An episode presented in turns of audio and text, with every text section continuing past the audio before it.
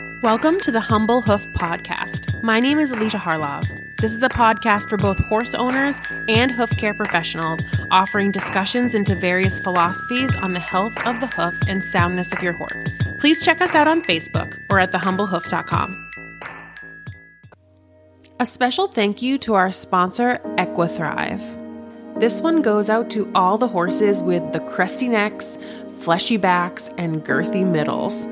The horses who gain a few extra pounds simply by breathing air. The easy keepers on limited pastures. The folks at Equithrive know there is nothing easy about easy keepers. That's why they have formulated products just for you. Equithrive's Metabarol is a pelleted supplement that is scientifically proven to support healthy metabolic function and a healthy inflammatory response in horses. It's bona fide joint and metabolic support all in one easy to feed pellet. Visit equithrive.com today and use the promo code HUMBLEHOOF to get 20% off your first order plus free shipping.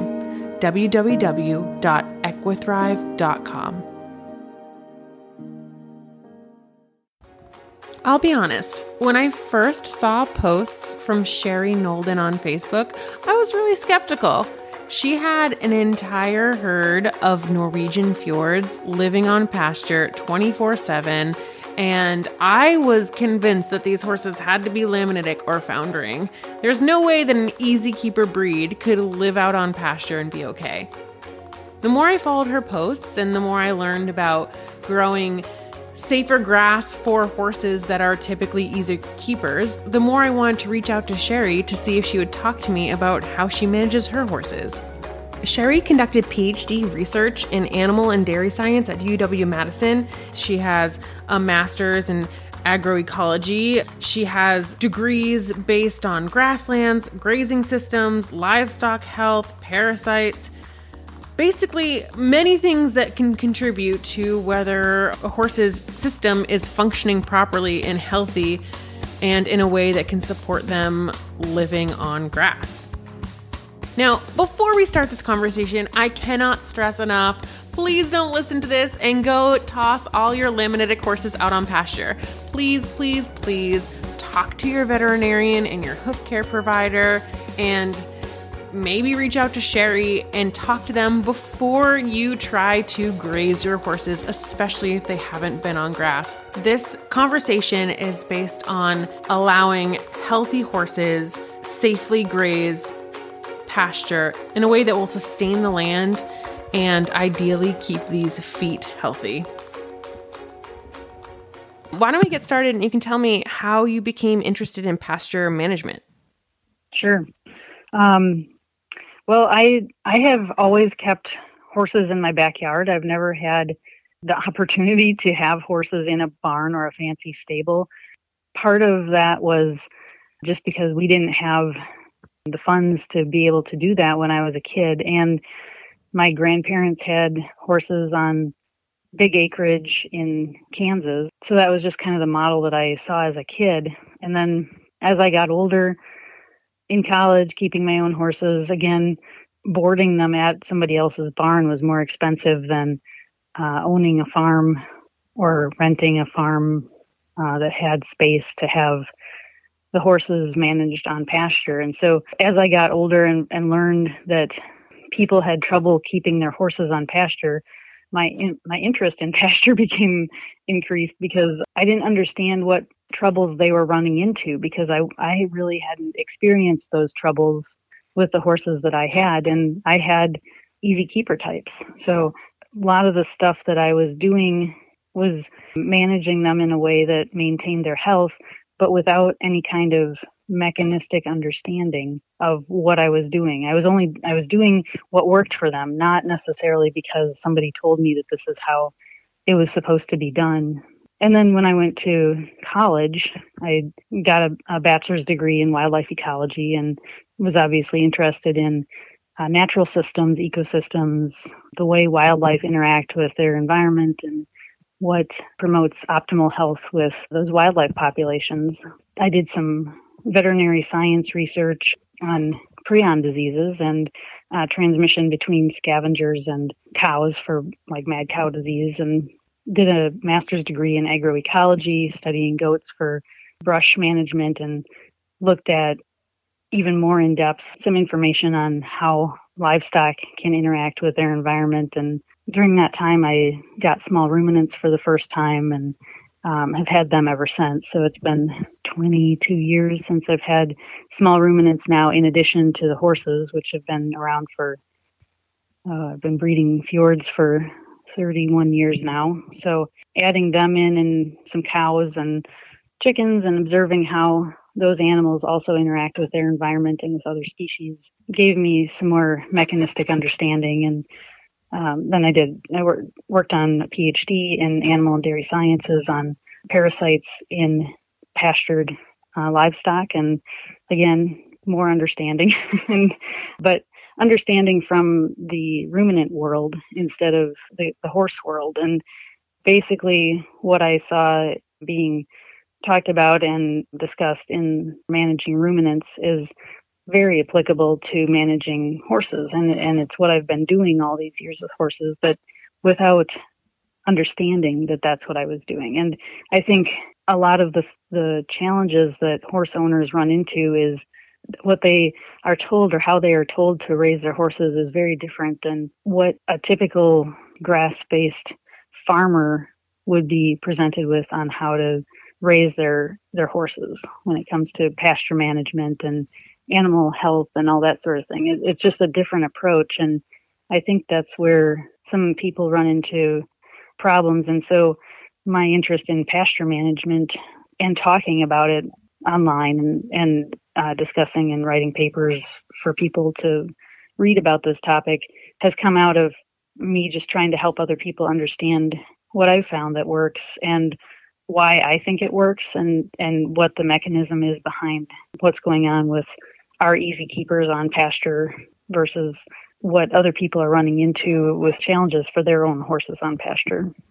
Yeah, and I want to talk about that because, you know, as a hoof care provider, one of my biggest issues that I run into, especially in the New England area right now, is laminitic problems. And a lot of times we just like automatically blame that on the grass, obviously, because that's the first thing that that changes this time of year so you have, you know, basically the notoriously easy, one of the easiest keeper breeds that I know of, and they're kept on grass. So what are you doing? You know, how are you like working that pasture management to prevent laminitic issues and keep your horses healthy and your your land and pasture healthy?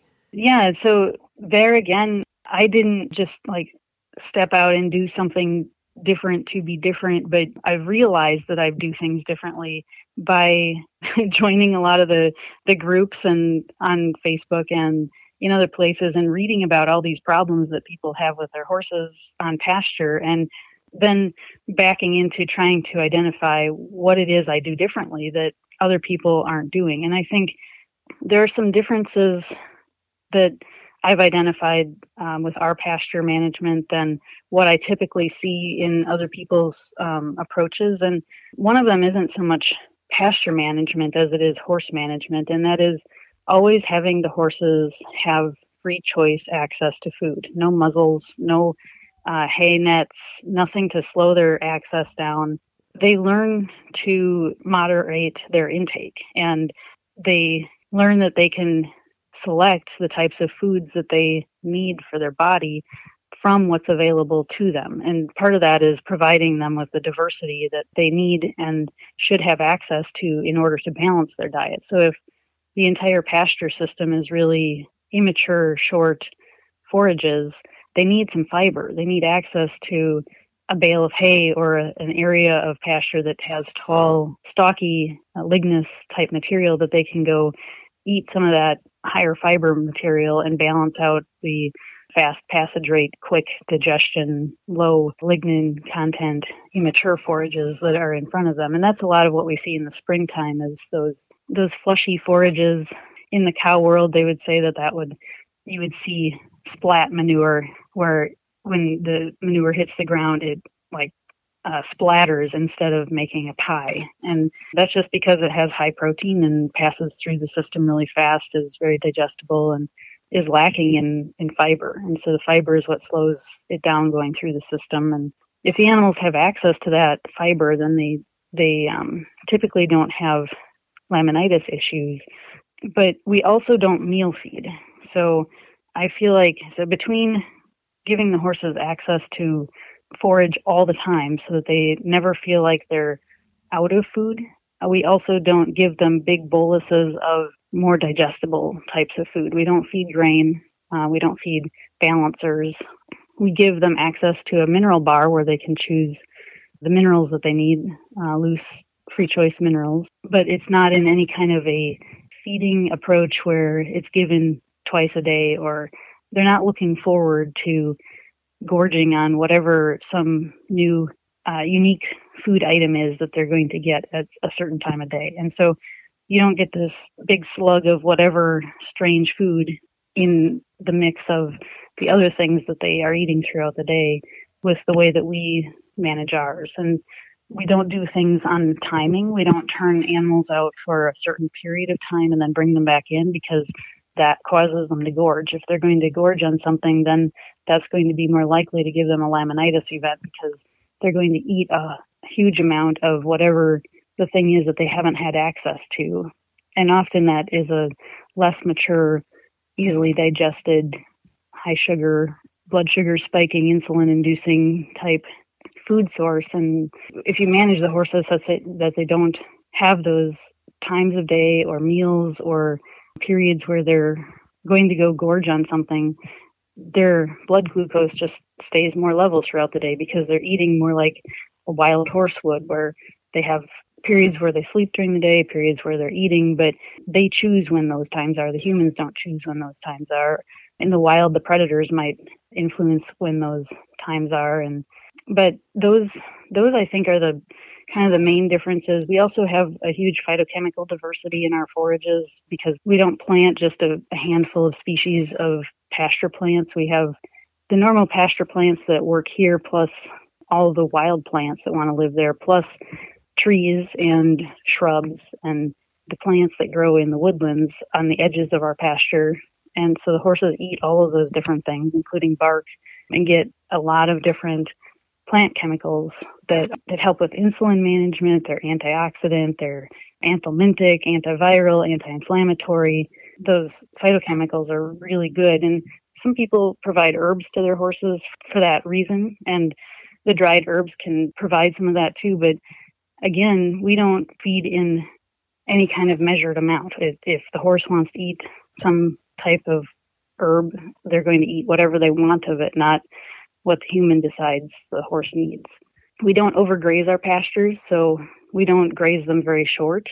And when the horses are getting down into that very close area to the ground, the the stem of the plant has more starch in it, and so that's kind of like feeding grain. We don't want the horses getting into the section of the plants where they're depleting the plant of its storage carbohydrates because then the plants can't grow back and during the resting period of our rotational grazing approach to grow their their leaves back so that it can be grazed again. Um, we don't uh, do a lot of chemicals with our horses, so we aren't um, deworming frequently. We aren't vaccinating frequently. We don't spray them with bug spray. We have dung beetles that help with with parasite management and fly management in our pastures because of that. Um, we don't feed grain that's been sprayed with glyphosate or various other chemicals in the process of growing those grains. Uh, our pastures and our hay fields are not sprayed with any kind of chemicals to get rid of weeds or molds or any of that sort of thing. Our hay we is just put up dry. We don't spray it with any kind of desiccant. So the exposure our horses have to chemicals is very low relative to what other horses may have uh, living in more conventional approaches to horse management these days. We keep our horses in herds, so their stress levels are low, and I think that has a lot to do with laminitis also. When our soils are really wet, we'll lock the horses into a lane. I designed our operation before I ever heard about Paddock Paradise or Equicentral, but what we do is more similar to Equicentral, I would say, than Paddock Paradise, even though we have a central lane. We don't have a perimeter track because that takes up too much acreage and we value our acreage for feeding our horses. And we also use the pasture during the summer as a grazing and food source, such that we're hardly ever feeding any hay during the summer, which is the a difference from paddock paradise, but also different than um, Equicentral because ours are always on pasture where we just rotate, we move the fences so that they have access to a new area every two to three days. So they're not in any paddock any longer than two to three days. And then the paddock rests for, oh, 20 to 40 days, depending on how fast it grows back, the weather conditions we have. And we're looking to get those plants to like a four leaf stage or more. It takes two and a half leaf stage before the plant has regrown its root system after it's been grazed. So we don't want to destroy the plant exhausted of its root reserves um, but we also want to produce enough lignous material that the horses aren't eating the high quality of forage that you would expect to feed to a, a fattening steer. That's a different management approach than what you would do with cattle. And so when you um talk sorry, when you talk about the the leaf stages and this is something that when we talked before I was kind of unsure because I hadn't really like looked at grass and when we talked before it was in January and the grass was yep. very dormant. So now I'm starting to realize like if I go out to my field and like pick up a blade of grass, I can see the little offshoots of like I guess they're leaves. I just never thought of them as leaves because I think of leaves as like leaves on a tree. So yeah. so you're just looking to to you know pick up a blade of grass and see like four leaves growing off of that stem. Yeah. So um, if you if you pull a leaf off of a grass plant at the base, they're usually if it's an older stalk of grass it's going to have probably a yellow leaf near the bottom and that yellow leaf isn't one that you would count you count the collared leaves and so as the as a grass plant grows it starts out with one leaf coming out of the ground and that leaf shoots off to the side as the next leaf comes out of the center of that grass stalk and and shoots up and then it develops a collar at its base and another leaf shoots up out of that so you count the number of collared leaves, and at the very top of the plant, you'll see often two, maybe three uh, little spikes of grasses coming out of the center of the, the stalk. Those aren't counted as leaves until they fully have a collar. And so, four collared leaves, four to five collared leaves. And then after that, most of the grass species, so it's different by species, but we don't, we, since we manage a pasture full of all kinds of different species, we're looking at the composite of what's out there, not just one species of grass. Orchard grass tends to be the one that we hone in on because it's one of the ones that's more sensitive to overgrazing. And it's also one that produces a lot of tonnage of of fairly lignous material. So the cow people don't like it because it tends to be one that the, the cows want to refuse to eat, but that's great for horses. right. Um, so we typically manage for the, the species that are more sensitive. Now, the species that's less sensitive would be something like Kentucky bluegrass, and it's short, grows very tight to the ground, and even when it's fairly mature, it's still rather digestible and fairly low lignin compared to like orchard grass. But you can graze the snot out of that stuff. It, it's a turf type grass and it comes back and it creates a carpet. It's great for holding soil in place and it's typically around where we live, what predominates in overgrazed horse pastures because it's the only thing that can survive that intensity of grazing that the owners have chosen to put on that land by managing their horses in the way that they manage them. If you manage the horses in more of a rotational system and don't overgraze, then you get forages like orchard grass that can grow and produce a lot of tonnage and support many more horses per acre than what you can if you overgraze and just have a monoculture of Kentucky bluegrass and clover, which is what would grow around here if you if you overgraze. But but our pastures get up to be hip high, waist high easily if we let them get fairly mature. And that's not that's not fully mature. That's just the plants going into probably some of them would be in like six, seven, eight leaf stage and elongation, but not flowering yet. And so the as the grass plant matures, it produces more leaves and then sends up a stalk. And it's the stalk is elongating as each new leaf comes up. The distance between leaves increases so it's elongating. And in order to support that elongation it increases the lignin content of its cell walls to support uh, the plant so it doesn't just flop over so it stays standing. That lignin is indigestible to, to a horse. And so that allows for a slower passage rate, which reduces the amount that a horse can eat overall because they have a physiological fill capacity that they just can't shove any more in once they're full. And people would say, well, they're going to colic if they eat that high dense or that high lignin grass. Um, they don't. We've been doing this for years, and they just we don't have issues with colic. We don't have horses that founder. They manage that just fine. And some people say, well, mine can't. It it just will overeat.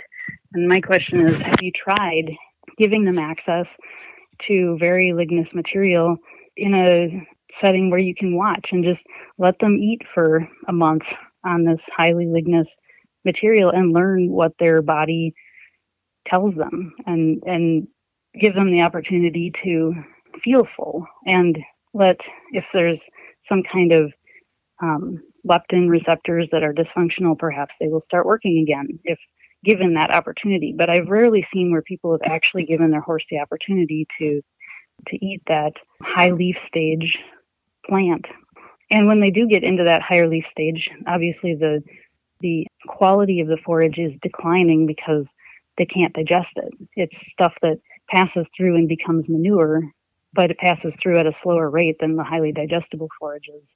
And so overall, they can't get as many calories per day when they're consuming a high lignin type forage. And that's where it, it makes it actually quite easy to cause a easy keeper to lose weight. You just feed them a more lignous material, more lignous hay to the point of it almost being like straw and you balance that. I mean, the, the classic would be to get a, a, forage analysis and just have a mineral mix and vitamin mix made. And you need amino acids too because the highly lignous material is also lower in protein. But balance that with a balancer, and they fill themselves up and they're happy and content and they lose weight at the same time.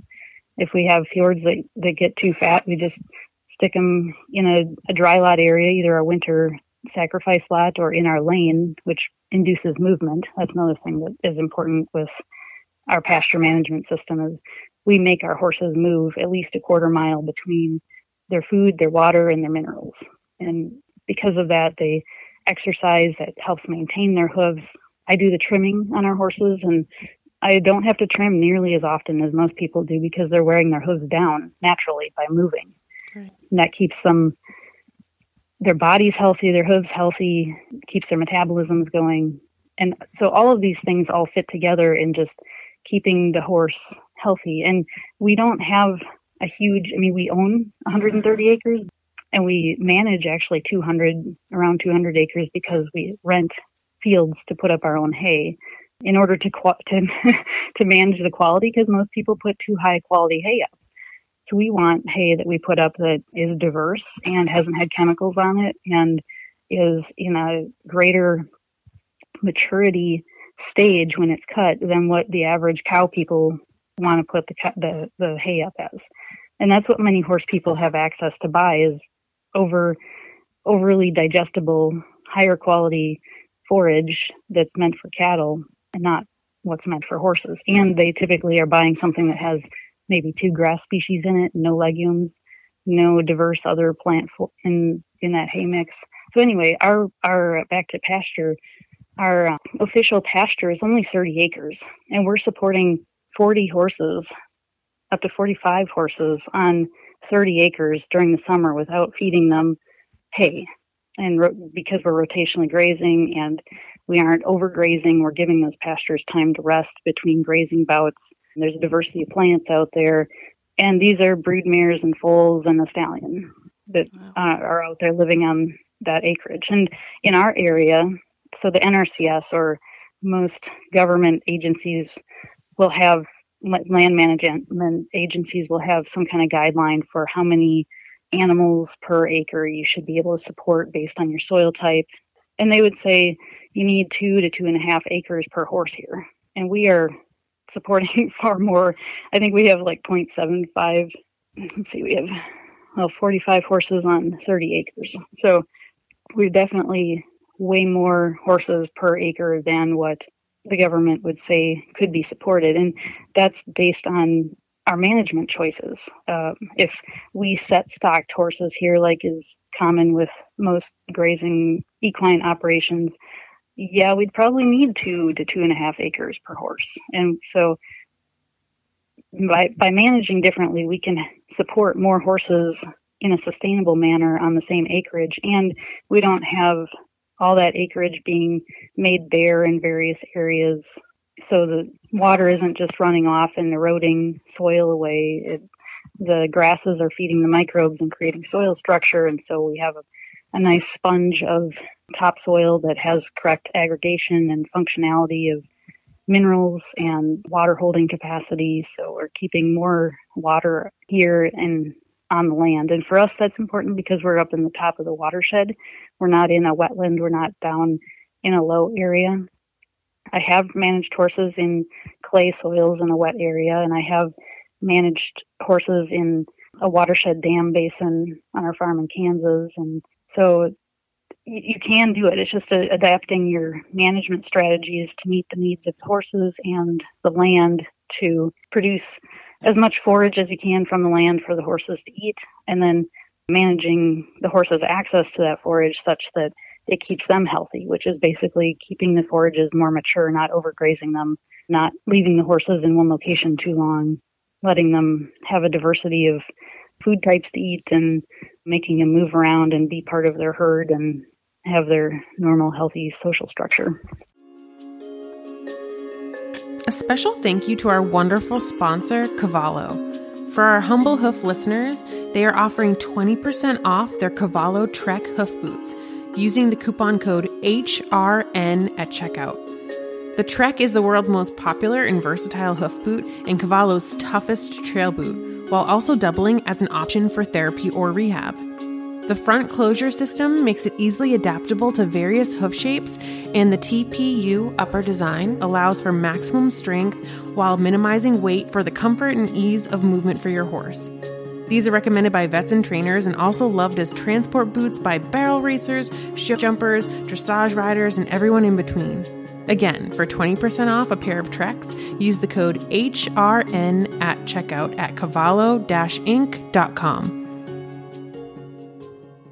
Yeah, and and so one thing that you have mentioned a few times is like the diversity of the plant life, and that's something mm-hmm. that I've become so much more interested in because I know that here, at least in Massachusetts, there's this like obsession with like these beautiful, perfect like monoculture type lawns of like of gra- you know grazing, quote unquote, and I'm more interested in finding out like how I can diversify my land and also like wh- what that looks like in different regions. So are there resources to know what you can plant in different regions to or you know how to to best do that in a field so that the horses are getting different kinds of plants? Yeah, and there again just like I've looked I've not looked to the equine literature for guidance on how to do better with what I've been doing. I've looked to other sources for that kind of information, whether they be um, nutritional and agronomic sources that were more designed for cattle, but viewing them through the lens of horse management, or like for the diversity of plants that you're talking about. What did the Native Americans use for beneficial plants in your area? Those generally are not going to be too toxic for horses to have access to, and they're going to be beneficial for the same generally for the same ailments that your horses have that the humans would have used them for and those are going to vary by the places that all these that all the people live that keep their horses in those places. So in uh, a desert area there's going to be a totally different plant community that would be useful to the horses versus in massachusetts or in wisconsin or kansas. And we don't all need to be planting the same plants and maintaining certain plants for the horses but they will use what grows in their environment. What do the wildlife in the area go seek and eat when they're feeling sick or to help them maintain uh, natural health, help them maintain low levels of parasites in their in their GI system. And that's another thing is having raised sheep and goats, I very quickly learned to understand that parasites can be deadly uh, in horses. They rarely are, but in studying for my PhD on parasite management, I also realized that parasites are part of the normal gut biome of animals, of wildlife, of species outside of typical human management. And they pr- produce benefits to the host in terms of immune modulation. And if we remove those parasites completely, then the horses have autoimmune issues and allergy issues. And same way with the goats and sheep and every other species out there. So we don't intentionally try and knock out all the parasites from our animals, but they have, we provide them with plants in their environment that are anthelmintic, that have tannins, have terpenoids, have uh, nicotine in them, things that the parasites can't tolerate, but don't toxify the horses when they they choose to eat the amount of whatever that plant that they want to eat. And every region around the country or world is going to have different plants that have actually fairly similar phytochemicals. Often it's different species of similar genus of plants that's been there around the environment. But again, to find those plants, talking to your local botanical enthusiasts, the, the, folks that go out on flower walks, the folks that are interested in the native species of the area, those plants are are typically full of phytochemicals and they're naturally adapted to the environment where you live. And the horses, if they're available in the environment for the horses, the horses will eat them as they need them. And they won't, a lot of people say, well, the horses don't know what they need. And so we have to control what they have access to. And the problem with that is we don't really know what they need. I mean, we, we the NRC is great and is full of research, but it's very controlled reductionist type research that often was done with a very controlled diet, and there isn't any information in there on how to manage forages uh, in a diverse system for horses. It's like what you said. You see management in monoculture, highly groomed fields that look like slightly long golf courses and horses grazing out there. And so there's a lot of information that we don't know, but the animals have the ability, and through research done by Dr. Fred Provenza, we know that animals can listen to their gut biofeedback after they eat something. Sometimes it's as quick as nerve receptors in their mouth that are telling their brain, okay, this is something that the body needs or the, the body is responding positively to, and then the horse will eat more of that thing. Or the horse senses that that plant is not something that is beneficial to their health, and so they don't eat any more of it. Where we run into problems is if the pasture is full of a monoculture of some particular weed that actually has a secondary compound that's bad for the horses, and they don't have any other choices of what to eat, but they're hungry, therefore they go eat overeat the things that are bad for them.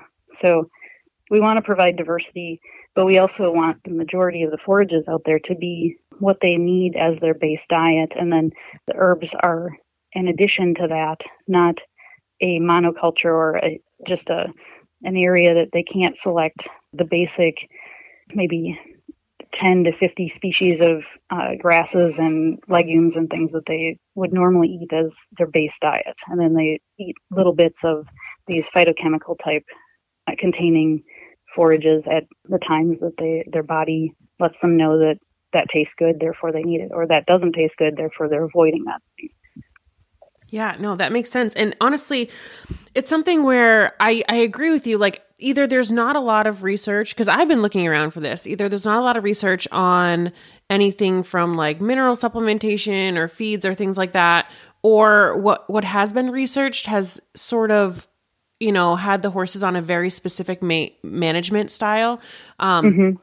And that's something where I've talked about, you know, because of the setup I have here, if I can do some sort of research where you know, we look at in a different kind of management having 24/7 access to forage and looking at, you know, supplementing different things and what that does and um I just think there's so much unknown. And it's so funny because obviously what you're doing is so different than what is is so often taught. And I think initially that means a lot of people kind of are are nervous about it or or sort of fear that it's going to cause problems, but obviously it hasn't hasn't for you, which is amazing. Um, well, it, yeah, and I mean, I I've taken some equine courses too, and I, I just keep my mouth closed in the classes because they're taught by professors who are very certain that they they know the way to do things, and And my contention is always, well, there's always other ways to do things. And what is often taught is very different than what you would see wild horse populations doing. And they're not eating monocultures. They're walking a lot. They're staying in a herd. I was in, I took two equine repro classes and profess those professors in both of those classes. One was at K State, one was at University of Wisconsin. Said you should not pasture breed horses; they will injure themselves. And we stick our stallions out with our mares, and the mares have babies at their side, and the stallions breed the mares as they come into heat. And I can go out there and stand right next to the stallion, free without a halter or chains, and mare's not sedated. She's not chained up. She's not tied to a wall. The baby isn't sequestered somewhere, and she's not straining because she can't see her baby or is worried about her baby being far away from her. They just breed naturally, and I can be out there right next to them, and it's not dangerous. The animals trust us and they enjoy us being around, and they're just doing their natural thing. And us humans are always typically trying to control things more than we need to um, is my perspective we we don't have to control things at the level that we think we do and when we let go, things actually improve. They get easier. They the animal health gets better. But it's just working at letting things do things naturally, letting the horses, the grass, the the water on the land, the insects that are beneficial to us, like dung beetles, helping us control intestinal parasites and and uh, fly face flies and all that sort of thing. Just letting those things work together instead of pumping chemicals through the horses or spraying chemicals on them to control the, the parasites and the flies and um, that sort of thing. So, but these things aren't typically taught, especially in the horse realm. They're they're more taught in wildlife ecology, um, especially if you're trying to manage a wildlife species in a zoo setting, trying to meet all of the needs of those animals. So, looking to these other literature sources typically applies back to what can be done in horses. Um, but we don't want to just, I mean, like I was saying before, we don't want to tr- try to control the four, like the um, herbs that we would give to the horses because, again, there's, you can harvest a plant at a, the same time every year from the same place, and it's going to have a different phytochemical content between years. Even and even if you followed phenology, you looked at the growing degree days that you matched that to the amount of time. So each year has different amounts of solar energy that the plants are exposed to, and that determines their growth rate more so than date on the calendar.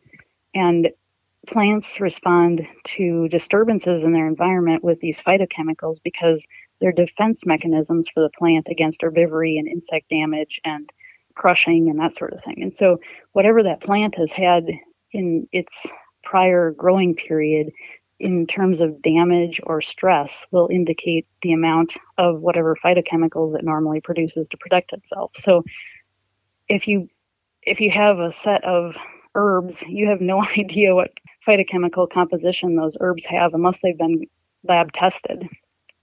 And so dosing, it's impossible to say what dose to give because one, we don't know what a lot of those phytochemicals in their complete form in the plant do in the body of the horse. We don't know exactly what that individual horse needs for those phytochemicals, and we don't know the content of phytochemicals in those plants at the time that they were harvested in that batch that we have in our hand.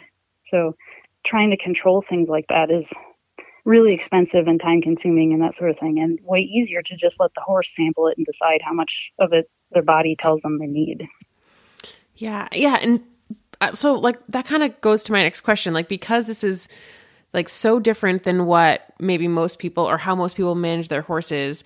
Obviously, since a lot of horses are kept maybe in a, a lot where like a dry lot or a space where the grass is like really short and if if they if a horse owner were just to like let their horse out on like a nice mature lush grass field um like you were talking about how they might be more more uh willing to gorge at that time like how do you how would an owner start to transition to this kind of horse keeping and not have like run into issues? Do you like slowly transition them onto the more mature we, grass?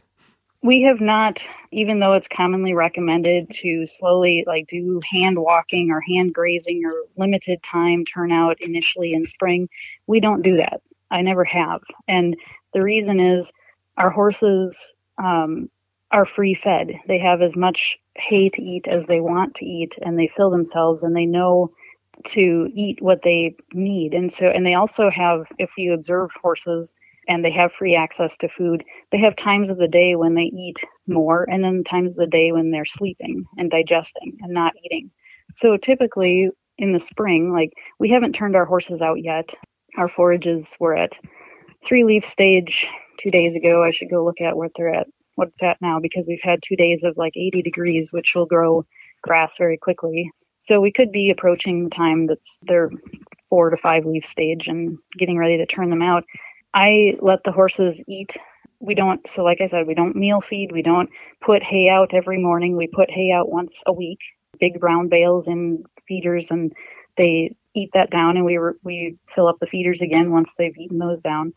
But they have a period during the morning where they're the entire herd is focused on eating intensely, and so they're eating their dry hay, and then around eleven o'clock, they're done. They're they're sleeping. They're full, and that's when we would turn them out on grass, and then they'd be out on grass for the rest of the summer. We just open the gates to a, a small paddock um, that we've decided is at the maturity stage for the majority of the forages that are out there that we want. And so we give them access to that, and they get all excited and run out there. But they can't shove themselves, they can't gorge, they can't shove themselves full of food, this more digestible food than what they've been eating in their, their dry hay feeder because their gut is full of hay. They're they're standing there sleeping because they're digesting because they're full.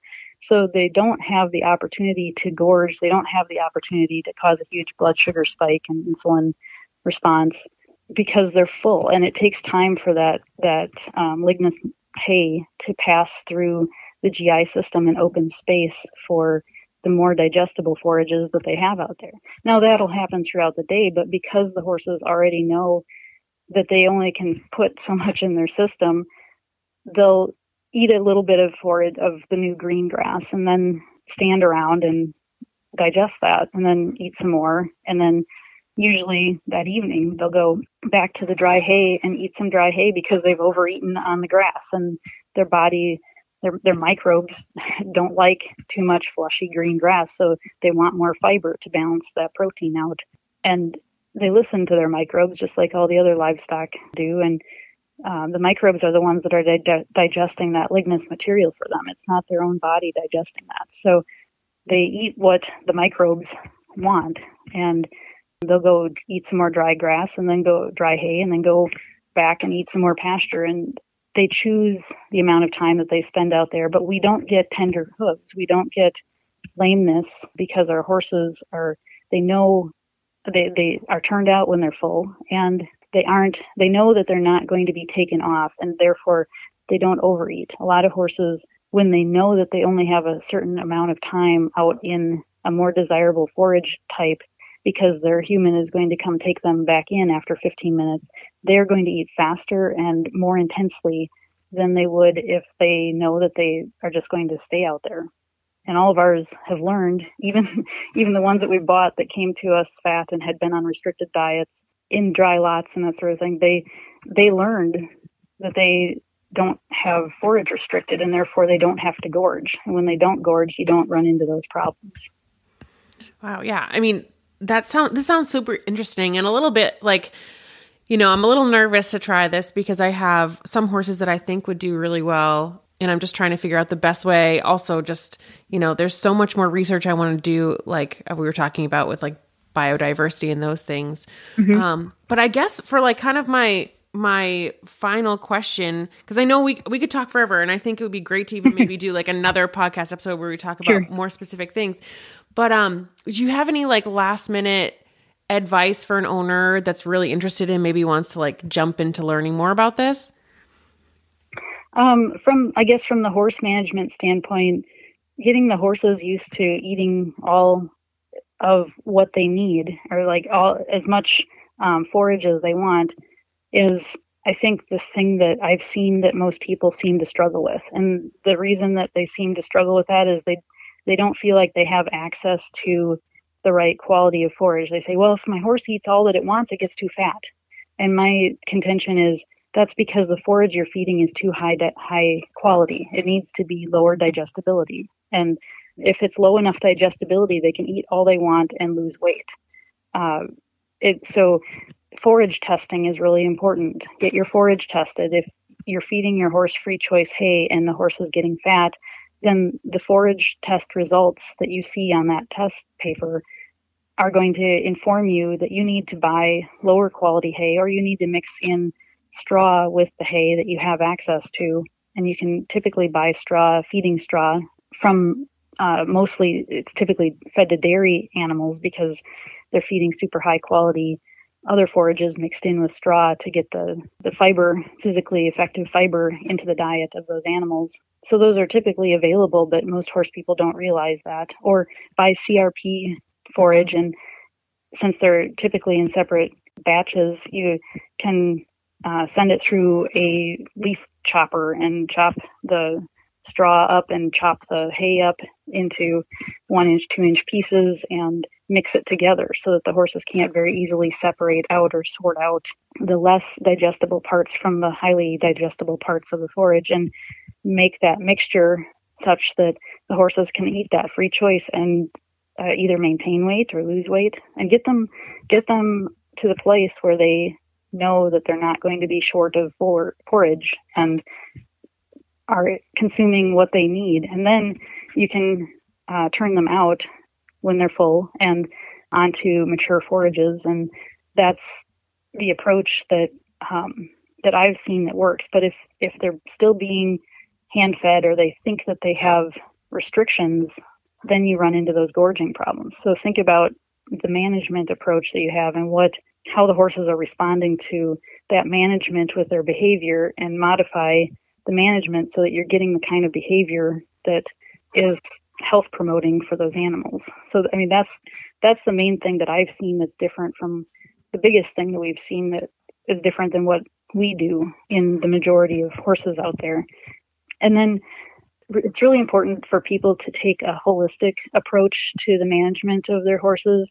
Don't try and like identify one small thing to change and be like, make that change and then say, oh, this doesn't work because I just I made that change and and now this doesn't work. It's a it's a whole approach, a, an approach that is treating the horse in a more natural way, and that's what allows them to be successful in a grazing system where they don't they aren't removed from the grazing system. Sure, you can remove them to go riding or go do something with them, but I mean that one hour out of the day, the rest of their 23 hours, they can be out on pasture and just being a horse with a herd and manage them in a way that they aren't inclined to have the problems that more confined type horses uh, typically have as a result of that management. There, I mean, there are resources out there, and um, joining the groups out there that have people who have experience in doing these sorts of things and answering questions is a good way to to do that. And the, the Equicentral group and the Paddock Paradise groups, I, I think, are probably the closest that I've seen to what we do. I mean, they're still different than what we do, but um, it's closer. So that would be the main tips I would say, and and do just do that forage testing and and know what you're feeding and giving the horses access to what they need. Awesome. I think this is so great. And I have like a million other questions, but I, I usually, okay. but I might follow up with some other questions or maybe, you know, we could do another interview because, you know, sure. um, I think there's just so much to learn on this topic for somebody who's like very new to it and and especially people who are listening who this is going to be like a totally new idea. All right, well this has been so great and I've been, you know, wanting to do this for a while. I just had to get my feet back under me from moving. Yeah. I really appreciate your time and I think this was so great. So thank you so much for being willing to do this. Yeah, thanks for your interest and I hope the information is helpful to horse managers and owners out there for the benefit of themselves and their horses. Oh yeah, I'm sure it will be. All right. Well, I hope you have a great rest of your Friday and I'll I'll talk to you soon. Yep. Talk to you later. bye bye. I always say that I'm slightly more hoof obsessed than the average person, and chances are, if you're listening to a hoof care podcast, you are too. So we should probably be friends. Feel free to find me on Facebook or email me at thehumblehoof at gmail.com.